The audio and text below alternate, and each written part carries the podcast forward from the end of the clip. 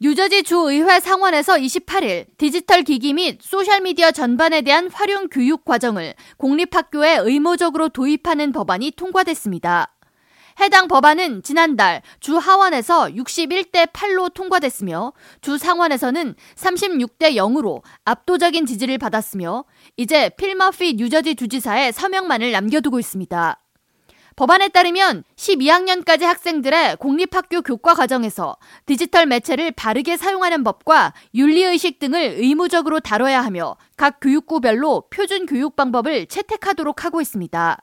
머피 주지사의 서명을 거쳐 법안이 발효되면 뉴저지주 교육국은 각 교육 전문가들로 구성된 위원회를 설립해 디지털 매체 사용, 그리고 윤리에 대한 교육 내용 초안을 마련하고 주민 여론 수렴 과정을 거친 후 시행됩니다.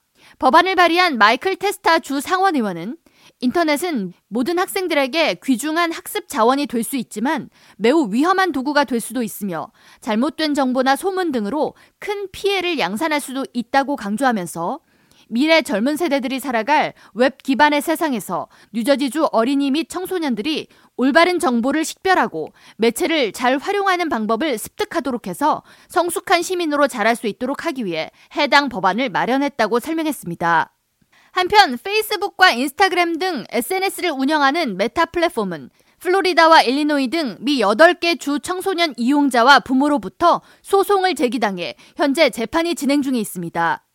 소송을 제기한 청소년과 부모들은 이들 SNS가 알고리즘 등을 이용해 청소년의 발목을 붙잡고 집착하도록 해서 삶을 망가뜨렸다며 손해배상 청구 소송을 냈으며 이들은 소장에서 페이스북이나 인스타그램은 잠재적인 피해를 최소화하는 방향으로 설계될 수 있었다면서 그러나 메타는 기업 이익을 극대화하려고 청소년들을 공격적으로 중독시키기로 했다고 주장하고 있습니다.